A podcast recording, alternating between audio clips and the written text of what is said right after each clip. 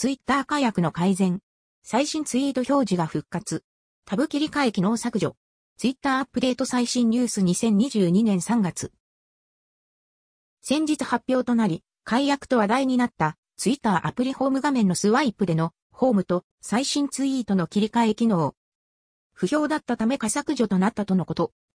前回の記事でも触れましたが、ツイッターはユーザーの声を積極的に取り入れる方向にあり、大多数がごちゃごちゃいったため廃止となったものと思われます。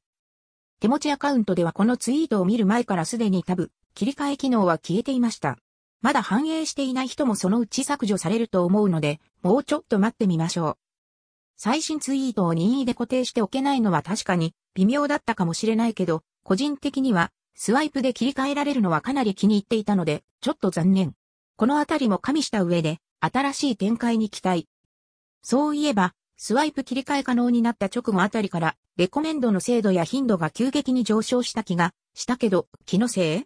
大多数が一斉に移行することによって、アルゴリズムの波に変化。そもそも想定していた仕様が浸透的な？もう起きうるとは思うけど、どうだったんだろう。そして、最新ツイート固定表示可能に戻ることで、また変化してしまうんでしょうか。ざっくり言うといいねやリツイートすると、直後に関連事項が上がってきて、考えようによってはめちゃくちゃ快適だった的な。関連ポッドキャスト配信。動画と音声同じ内容です。